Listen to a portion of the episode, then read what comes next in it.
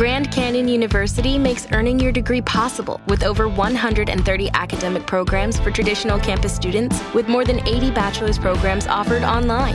GCU provides you with the personal support you need, from complimentary unofficial transcript evaluations within 24 business hours to scholarships, academic support, and your GCU graduation team, led by your own university counselor. Find your purpose at GCU. Private, Christian, affordable. Visit gcu.edu.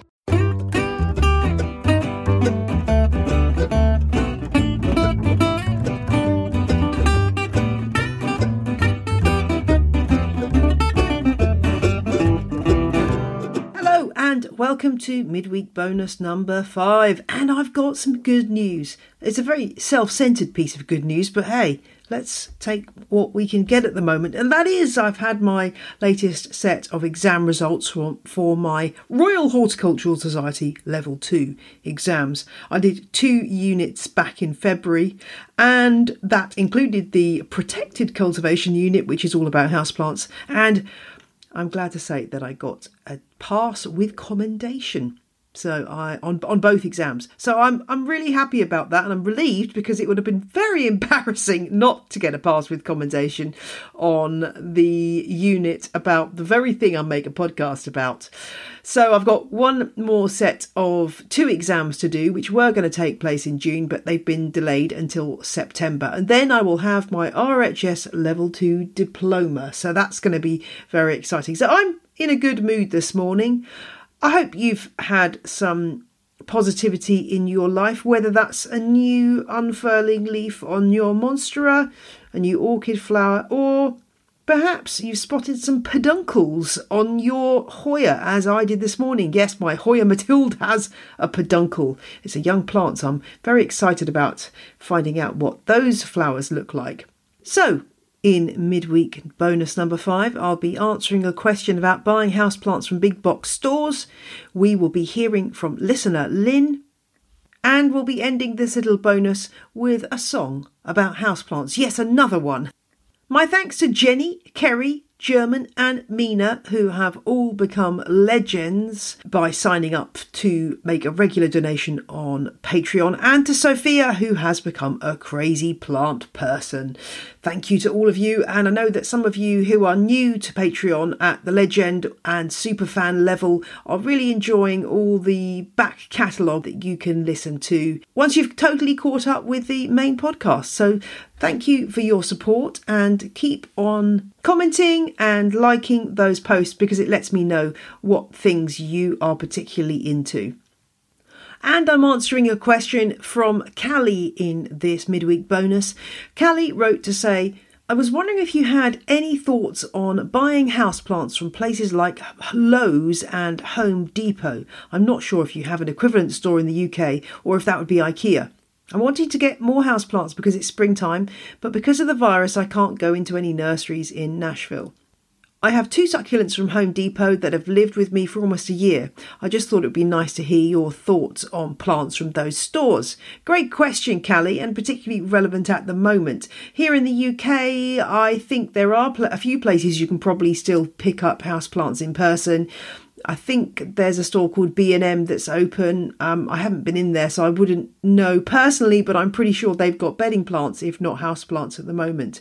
So, big box stores and house plants. What do I think? Well, first of all, I would say that I have certainly bought plants from those kind of places in the past.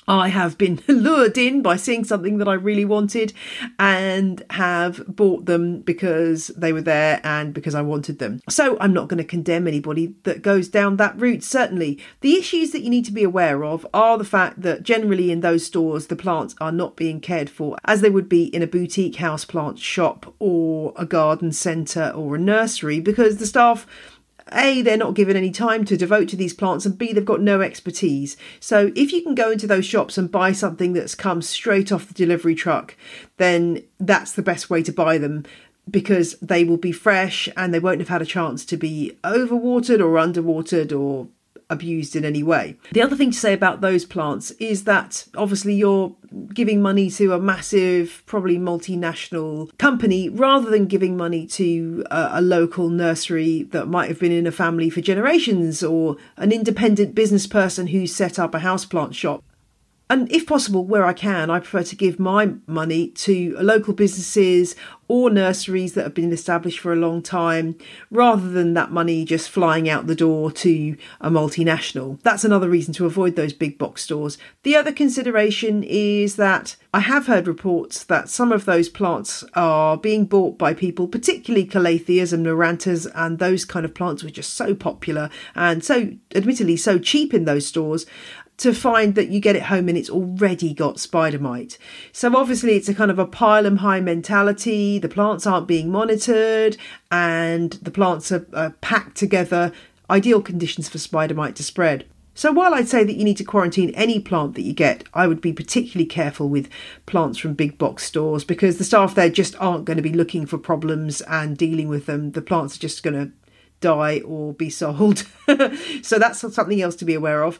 The other thing is that if you go into a boutique houseplant shop or a nursery, you will have the staff on hand to give you expert advice. Um, that is definitely worth having. And oftentimes you'll find that those smaller stores have more of a concern about reducing plastic packaging and other sustainability issues so that hopefully your mark on the planet as a result of buying that plant is a little bit smaller. So at this time, at the moment, obviously it's very difficult. If your local houseplant shop is offering some kind of delivery service, then I would definitely try to support them. But I do appreciate right now there's a lot of strain on everybody, and if you see a beautiful plant when you're out doing your grocery shopping, then you're going to buy it, and that's understandable. So there isn't really a right or wrong answer, Callie. I think you need to do your research and try to spend as much of your money as possible on those experts who are running houseplant businesses and really have the expertise. But yeah, we're all subject to the occasional impulse buy, and that's okay. Oh, and if you've got any thoughts on that matter, please do drop me a line and tell me. I'd love to know whether you have completely banned yourself from buying from big box stores, or perhaps that's the only place you do buy. I would love to know. Right, now we're going to meet listener Lynne. I hope you're enjoying these Meet the Listeners. Uh, they are proving very popular, and um, it's amazing how different the answers are to those same five questions that everyone gives. So I'm really, really enjoying hearing from all the different listeners, and there's still plenty of time to get involved. Just drop a line to on the ledge podcast at gmail.com, and my assistant Kelly will send you information on the simple way that you can take part. Right, now let's hear from Lynne.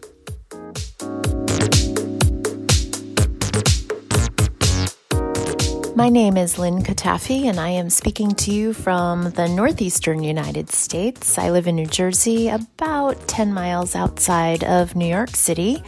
And uh, as you may or may not know, New Jersey is known as the Garden State because of all the produce that comes from us here.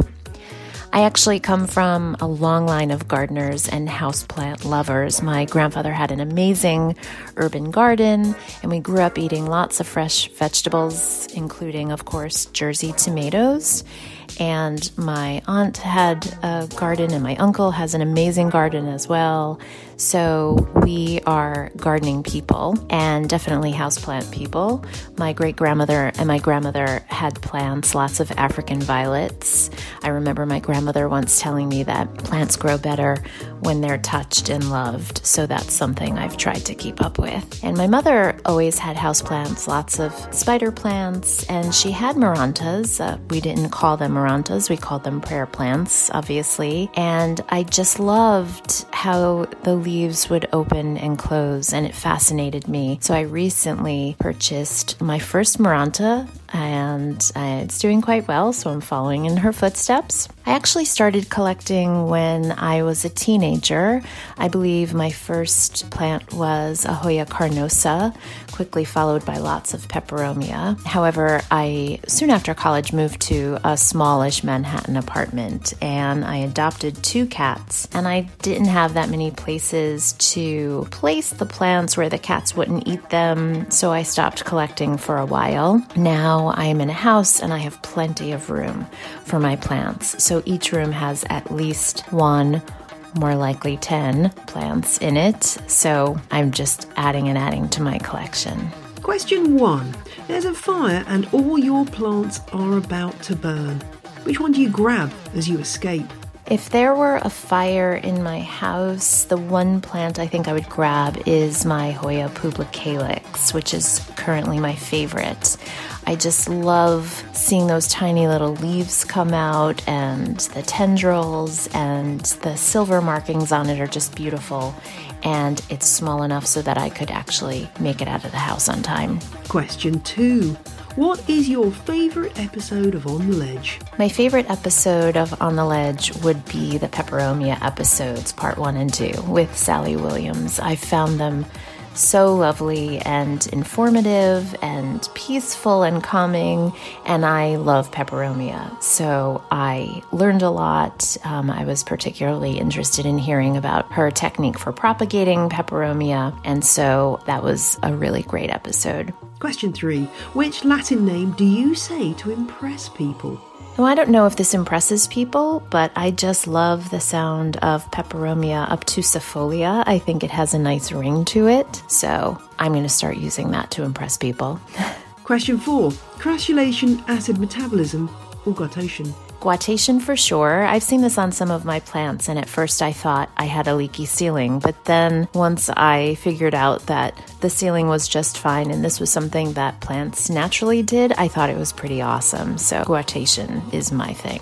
Question five would you rather spend £200 on a variegated monstera or £200 on 20 interesting cacti? So I know this may be heresy for some people. I'm not a huge cacti fan, and even if I were, I don't know that I would have room for 20 um, cacti in my house, so I would go with the Monstera. I have a Monstera deliciosa, and I so enjoy seeing the leaves come in. They're just beautiful. And I saw a variegated Monstera, a huge one, at my favorite nursery, and it was just absolutely stunning. But it was $2,000. So spending 200 pounds on a variegated Monstera, I think that's a bargain. That would be my choice you, Lynne. And thank you for contributing to On the Ledge because that's what this show is all about, you listeners. Just a reminder that if you want to see some, well, pretty much daily, not quite daily, but almost daily short videos from me, then follow me on Instagram at j.l.perrone. And as often as I can, I'm putting up Perrone's Plants, which is a little hashtag series of short videos about the plants I own with some care tips and me being a little bit silly. So if you're on Instagram, go and check that out. Perrone's Plants is the hashtag, and you can see in person some of the plants that I talk about on the show. I was contacted by Mark Truesdell, who is a songwriter and multi instrumentalist whose song I Love My Plants was first recorded in the mid 90s and has apparently been a consistent favourite at his live shows over the last couple of decades. And Mark sent me this track, and I thought that you might like to hear it too. So here it is in full to end this midweek bonus. I love my plants. Find out more about Mark's music at spiralsmusic.com, and I'll include that link in the show notes. I'll see you again on Friday when we will be joined by Maria Failla of Bloom and Grow Radio for a little chat between houseplant podcasters. Can't wait. Bye. I love my plants, they are green and full,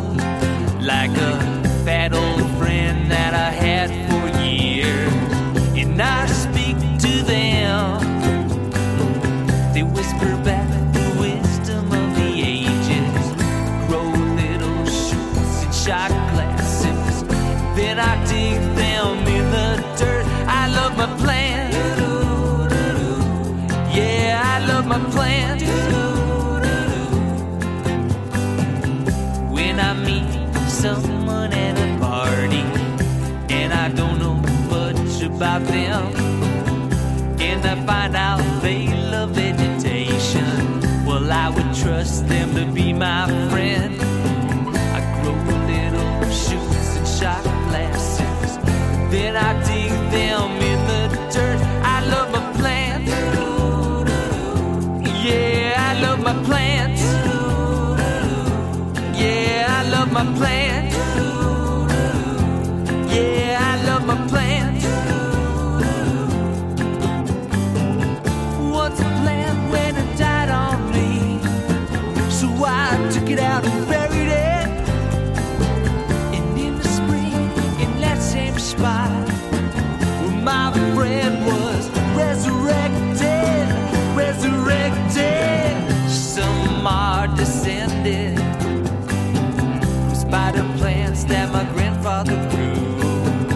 and I wish that they could meet the lovely man